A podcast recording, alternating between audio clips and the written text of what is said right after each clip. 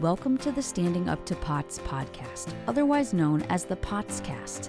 This podcast is dedicated to educating and empowering the community about postural orthostatic tachycardia syndrome, commonly referred to as POTS. This invisible illness impacts millions, and we are committed to explaining the basics, raising awareness, exploring the research, and empowering patients to not only survive but thrive. This is the Standing Up to POTS podcast.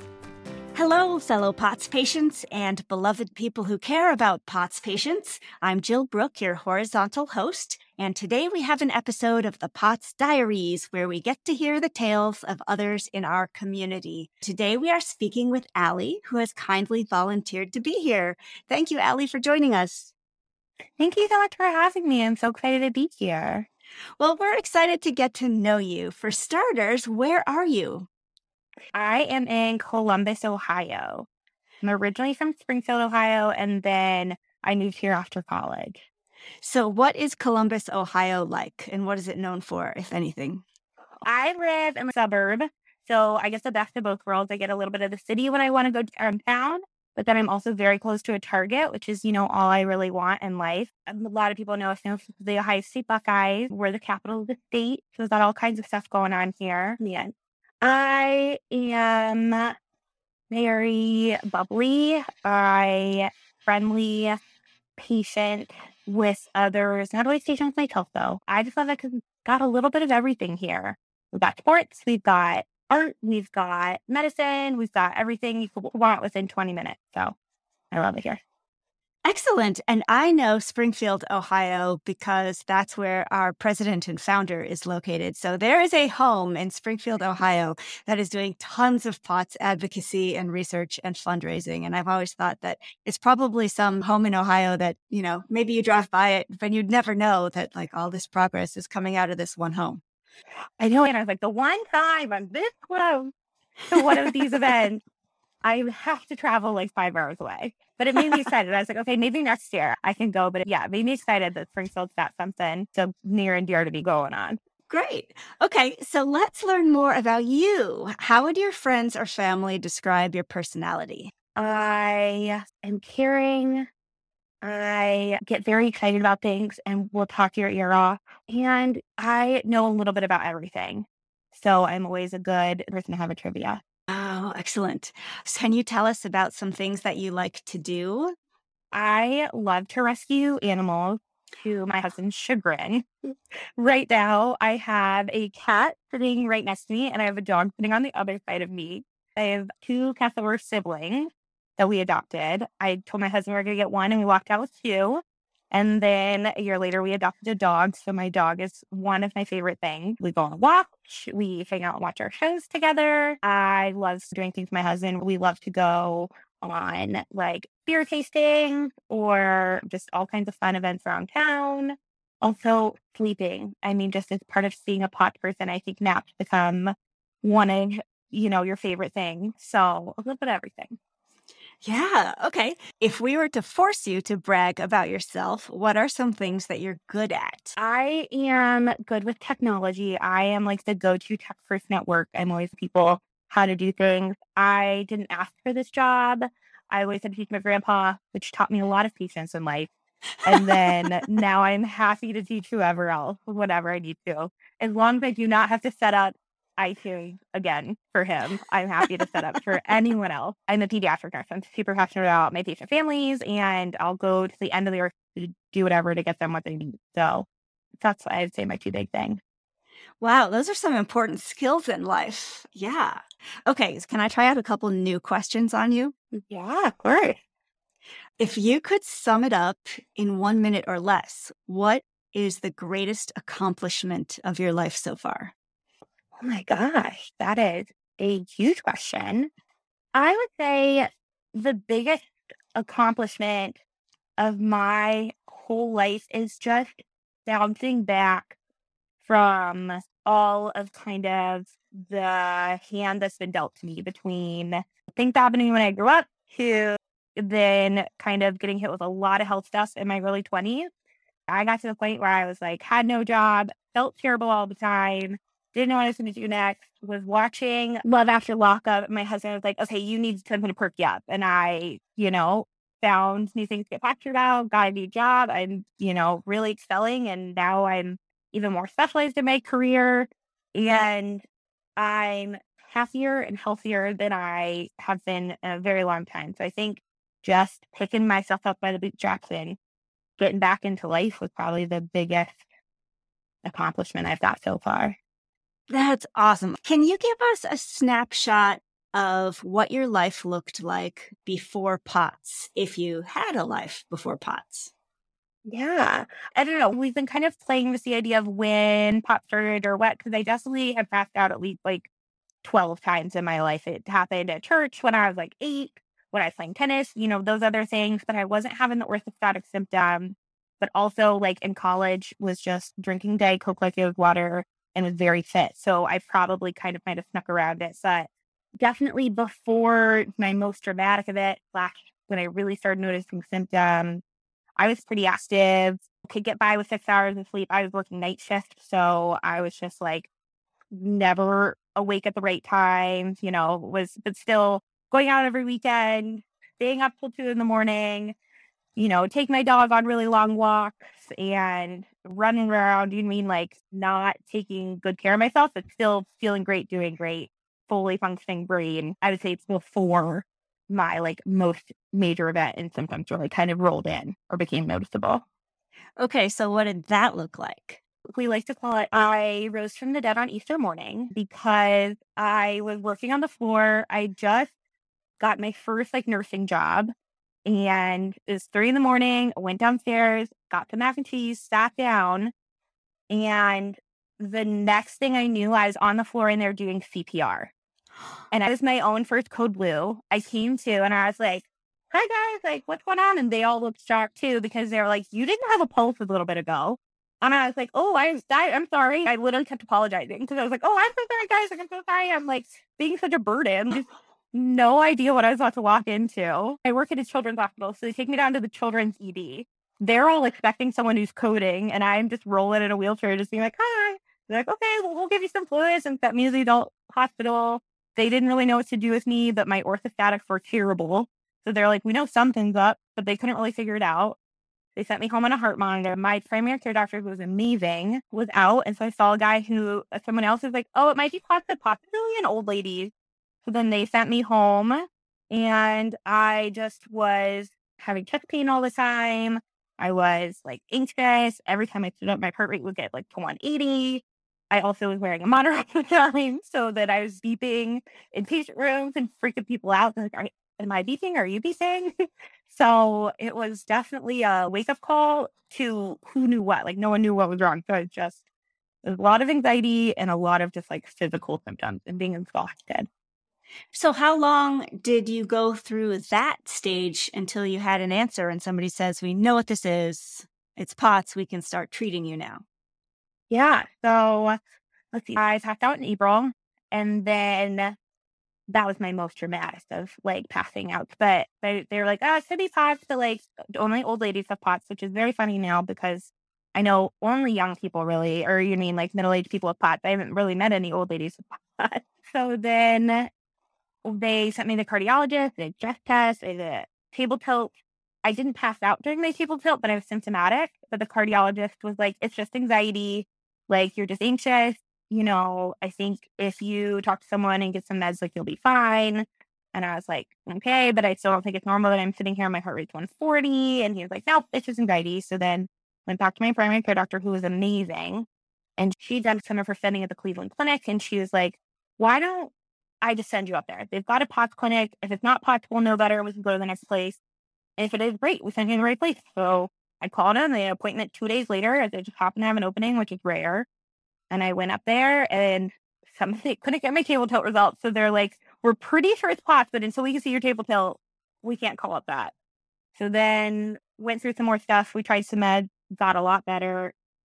Started drinking real water and not Sprite, which I thought could be hydrating, but it's not. Like started everything you signed up to do for the protocol, started feeling a lot better. Then got another table tilt because they couldn't get my record. Again, they're like, oh yeah, you've got POTS. And so it was right after Christmas, like three days after Christmas, they found out. So probably eight months from start to beginning. And then I ended up getting COVID in 2020 and then have kind of developed a new pot or new Oh, dysautonomia no. symptom. I was this close coming off meds. Like literally, I had my appointment to come off meds, and I it was right in the middle of me having COVID. So it's okay, we won't touch anything, and then it just got worse. So now we're kind of looking at it again. So I feel like I'm going through the process again. But I mean, it was great that I already had the team in place to kind of work on it and not have to go through that battle again. But right now, my symptoms are a lot worse than when I started. But we're working on it. Oh, that's the work. attitude. So, can you talk more about what you alluded to before about how your greatest accomplishment in life had been bouncing back from some of this stuff, including the pots? Do you mind talking about your Yeah. comeback from some of the pot Yeah. stuff?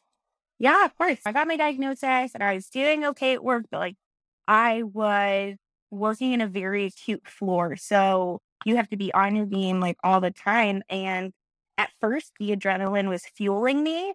And then it became to the point where it was overwhelming me and I couldn't be as focused. And then early 2020, because right before COVID hit, I passed out again and I got a concussion this time. So then it was really bad and I was having headaches and couldn't get my brain to function. You know, I took two weeks off just to see if I could get it back.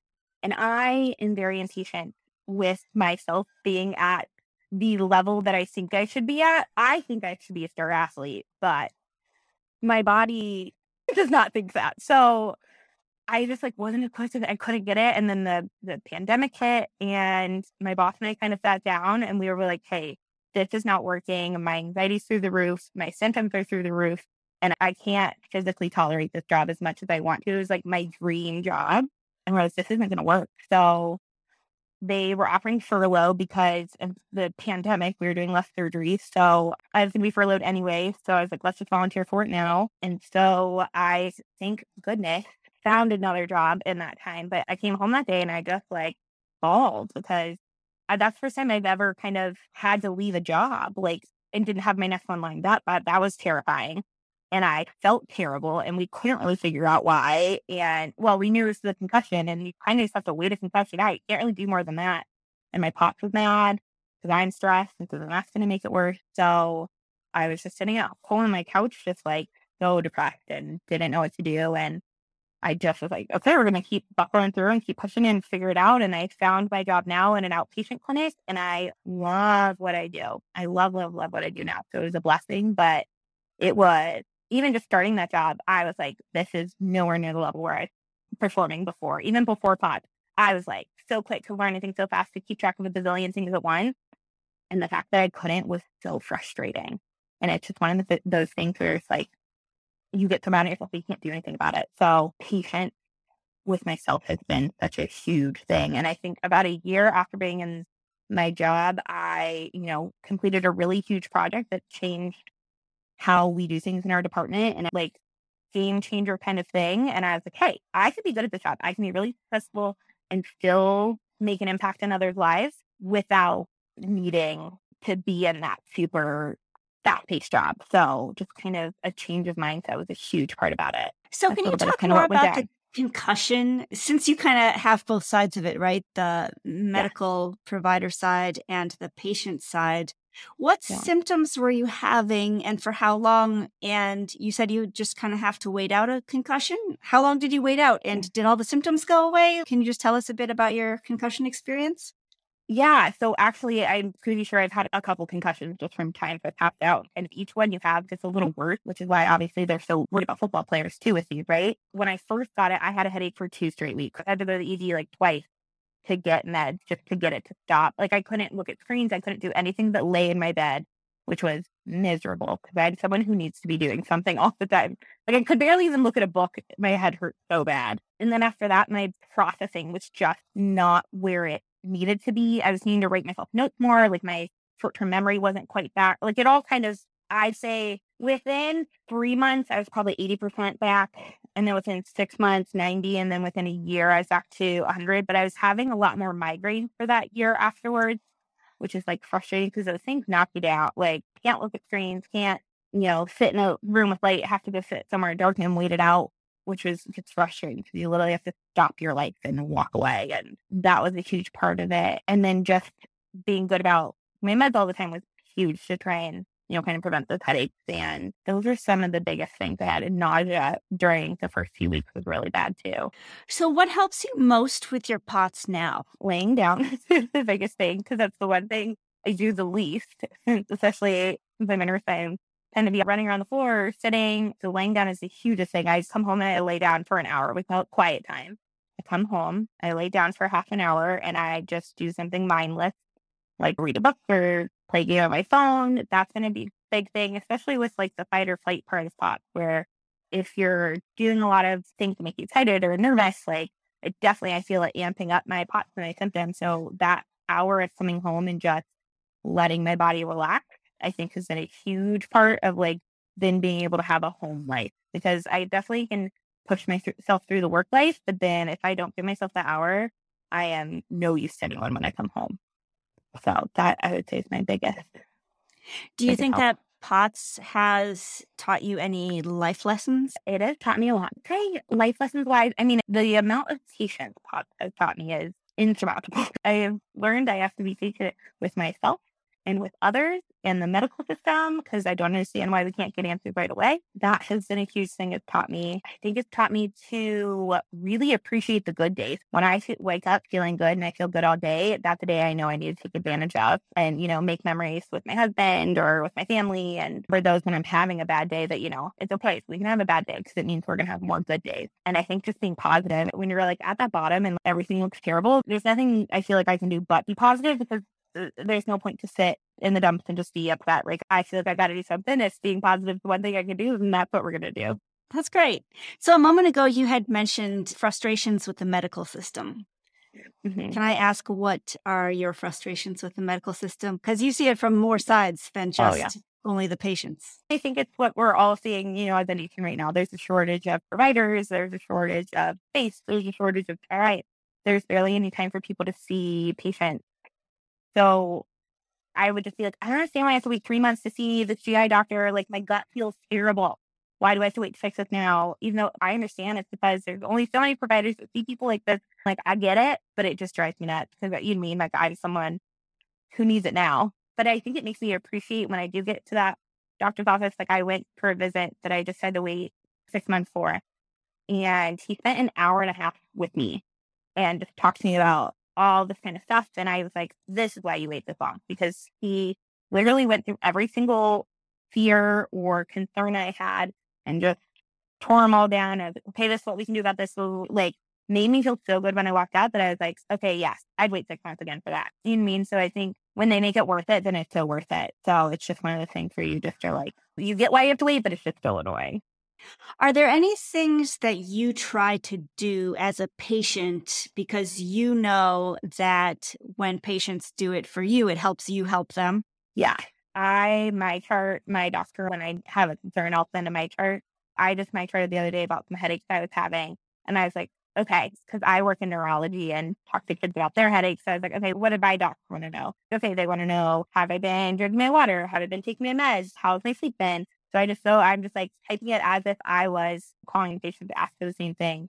But I also don't get too flowery with it because they need to get through this quick. If I want my answer quick. So just try to make it concise, but give them the details so that we're not going back and forth eight times to just get to where we need to go. My other big thing is always trying to keep my medication records up to date at every single place. Like even if they're just like rolling through, I was like, no, I need you to add these five that I'm now taking because I know it's going to make a difference. Like, let's say if I have to go to the ED, that's going to make a difference there. Or when they go to just determine my meds, like I've had them be like, okay, well, we're going to go up on this. And like, oh, well, actually, I've been up on that for the last like six months. So no, either we need to go up even higher or pick something else. So I think that's a huge other thing I always am big about. Yeah. So what do you think gives you the strength to deal with all this? Like what helps you cope? I mean, I think just the desire to want to like not even get back to where I was, but just to be able to like enjoy my life again. I have an amazing, lovely husband who will sit and listen to me for hours, just talking, complaining about stuff. bless his heart. He is just so positive and pushes me to be better, to do better, reminds me to eat something every once in a while, I drink my water, you know, make sure I have my stuff because, you know, we just want to build a life together and have fun and have those good days. So I think that's what that's what drives me to, you know, remember to take my meds and do all those things because there's so many more things I hopefully will get to do with my life that it's kind of that stuff that motivates me to be like, no, let's fix this now because I don't want to be here in 20 years and still be grumpy and mad and not able to, you know, get myself up. If I can have a better quality of life in five years, I'm happy to push through it now because it'll be worth it. So, as things are now, what does a really bad day look like for you, and what does a really good day look like for you? So, a really good day looks like well, first, it's a day that I usually get to sleep in a little bit.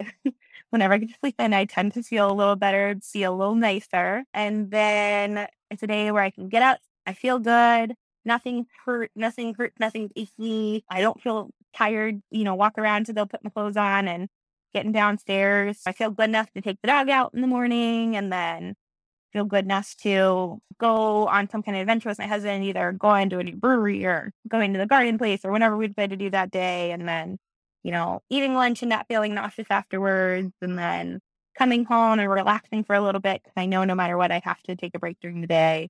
And then getting back up and being able to go out for dinner with friends and go to drinks and hang out and then go to sleep and wake up the next morning and not feel like terrible. Like that's a good day is a day where I get to go out and be active and not feel like there's going to be consequences for it actually. What percentage of your days do you get that? I would say I have probably 10 to 20% of really good days. I would say I have 70% moderate days where they're pretty good, but like I gotta do some stuff to like I gotta take my Zofran because I ate a little too much, or my belly doesn't feel good because it's too hot outside, or gotta work on this where I gotta kind of tweak stuff to make it work for me. And then I'd say 10% are bad days, days where I literally have to lay down all day. I'm taking naps all day because I'm exhausted. I'm just straight drinking water, eating a little bitty snacks because my stomach won't settle. All my bones hurt. Or in days where I feel like when I go to stand up, that I'm just like, Ooh, my head hurts. My body does not like this. Let's get down. We got to get done we can lay back down. They're becoming more and more rare, which makes me happy, but they're still there, which gets frustrating. Like I had one two weeks ago and I had to leave work, which is very frustrating because I haven't had to do that, I think, like ever. And I did just before the days where it hit me. And I was like, yep, nope, we need to lay down. And laying down at my cubicle is not going to look cute. So it's like one of those things where, you know, you got to go home and just work it out and lay down for 12 hours until your body figures itself back out. So we're making progress, but there's still a little of everything. Would you be up for doing a speed round where we just ask you to say the first thing that comes to your mind? Yeah. What is your favorite way to get salt? Probably Gardetto's or Mix. What is the drink that you find the most hydrating? If I'm super dehydrated in a pinch, I'll do a liquid IV, but right now I'm really loving lemonade. What is your favorite time of the day and why? Ooh, my favorite time of the day is around four o'clock. It's when I seem to have a good amount of energy when I seem to get the most done at work or the most done at home. And it seems to be when I feel the best. And I feel like I can conquer the world at four o'clock. And then six o'clock hits and I'm like, oh, just kidding. My body's reminding me of where its limits are and I need to chill back out. You know what I mean? Or I try and plan all these things for the next day because I feel really good right now. And I'm like, oh, just kidding, Allie. Well, let's, let's, let's chill back out. Where is your favorite place to spend time? My favorite place to spend time is actually where I'm at right now. I'm in my basement. We have the most comfortable couch. I literally purposely made sure that it was one where it's wide enough for you to lay down. So each side is like probably the size of a twin bed. And a big TV, and our dog loves to snuggle up with us down here, and we'll watch our favorite shows. It's where I come to recover from everything physical, mental, weather, you know, whatever I need to do. This is my little hideaway place. Great. What is one word that describes what it's like living with a chronic illness? Rough. Not in a, a, negative way, but rough. I mean, it takes you some time to figure out how to smooth it out and make it work for you, but it starts off rough and it can keep being rough. Mm-hmm. What is some good advice anyone ever gave you about anything? You do you, boo boo. I had a friend say that to me when I was like in high school, and now it's like my go to. Like, You do you. Do what makes you happy. Do what makes your soul shine. And same for everyone else. Do what makes you happy. As long as you're not hurting me, I don't care. Like, if that's what makes your heart happy, do it. Because it's your life and you do you. Like, you do what makes you happy. Beautiful. What is something either small or inexpensive that brings you comfort or joy? My husband hates it, but I love to buy things for our pets. If it's anything under ten dollars, I'm gonna buy it. We have the fun little scratchers. They have one right now that looks like a TV. My dog now has a Hogwarts jersey. She has a bunch of Harry Potter toys right now because I couldn't resist because they just make me so happy. They're so cute and they make my pets happy. Same for if I buy my husband like a snack or a trading card that he really wants. Like just those little things when you give them to other people and you watch their face or, you know, demeanor smile, like it makes me happy. Nice. Who is someone that you admire and why? I think lately I have such an amazing family. I've come from very tough, resilient people. I just recently lost my grandfather. So he has been one I've mm. been really reflecting of how inspiring he was. He went to Ohio State and had a crazy time there and then was in the Air Force and we keep finding out amazing things he did there and then had a family of six and he was there for me every day. I would go to his house after school and we'd have the best debates and talks. He taught me so much in life and just all he did was his life and constantly wanting to serve others that it I can see where I get a little bit. I got his bushy eyebrows and I got his, you know, love to, to serve others. So and probably a little stubbornness and definitely a little of his heart issues. He also had some heart issues too. So we like to blame it on him. My aunt also has some heart stuff. So we like to say Papa gave it to us. He also gave us the dribbles. We're terrible at keeping water in our mouth at times where we dribble all over ourselves. So he's the one I've been thinking about a lot about when I think about inspiration. Oh, that's nice. What do you think is the toughest thing about POTS? I mean, I think it's the basic. It's literally the standing up. when you literally want to use your body and you can't, that is the toughest part. When it seems you're like, oh, okay, I've done A, B, C, and D. I've done all the things they told me. I have compression garments on out the wazoo, and I can't stand up without feeling uncomfortable, or I can't get through the day. That's the most frustrating part for me right now. What is a gift that you would have sent to every POTS patient on earth if you had infinite funds? The first thing I would send, if I could, and had infinite funds and some really great scientists, would be a hug. I just feel like everyone going through POTS deserves a hug because it is terrible at times. And then probably a new nervous system if I could too, so that we could just get it out of here and then just be done with the whole POTS thing if I could. And then probably, you know, a little liquid IV just to throw in there too. I like that. A new nervous system and a little liquid IV. Yeah, everyone needs to hydrate. Okay, can you finish these sentences? Mm-hmm. I love it when I love it when I come home from work and my dog is very excited to see me. I hate it when I hate it when my uh, cats pee on the carpet. That's my current upset. People might suspect I'm a POTSie when when they find me on the floor. And have you ever had to sit down or lie down in a weird place because of POTS? And if so, where was it? Yeah, places. Definitely the weirdest one was is before I posted it definitely was like a, a very much a symptomatic day. And I was just sitting in the hallway at my college and I went to a pretty big college. So there's just like a lot of people bustling to and from classes and I'm just like sitting like hunched down, hoping for the best. I'm just like, it'll be fine. I'm gonna bounce back. And I was like, I'm definitely gonna go back to class. And it took me a solid 20 minutes. Also, though, my family now has a standing rule where if I don't come out of the bathroom after 10 minutes, they come to check on me because that's my new If I'm at a bar and I don't feel good, I start to feel loopy. I just go to the bathroom and sit on the toilet at least because I know I can't lay down, but I know I can sit down and get my feet up. So they come to check on me and make sure I haven't passed out. So haven't yet. Did take a nap once though because I was really tired. So I just have a couple more questions. What yeah. do you wish more people knew about POTS? I think that's the hardest part with it, like an invisible illness, which is like one of the most annoying words. And I mean, it, it very much describes what it is, but I feel like if you were paying attention, you would see some of it, right? You would see that it's someone who gets short of breath, you know, pretty quickly, or someone who is always sitting down or always has their feet up, or is always wearing some compression garment when they are not that fashionable. So I wish I knew how much it was like a daily thing and not just sometimes when you're symptomatic thing. Like it's not just those days when I feel like I have to sit down or lay down. It's every day. I mean, it affects a little bit of something in my everyday. I also have like mast cell dysfunction. So I break out in hives, like just getting excited or nervous about things. And that has opened up a lot of people's eyes to I feel like my coworkers at least would be like, Allie, is there is there something on you? Like one person literally thought I had a hickey the other day. And I was like, uh no. my husband and I are much too old to be getting hickey. I was like, oh no, that is just my POTS. And they're like, oh, like didn't even they're like, I didn't even think about so that it would be, you know, something day to day. So I think uh just there's a lot of people who quietly suffer or quietly are fighting through things. And I think just giving people patience and not needing to like know why sometimes I think is a huge thing I wish people would just do. Yeah.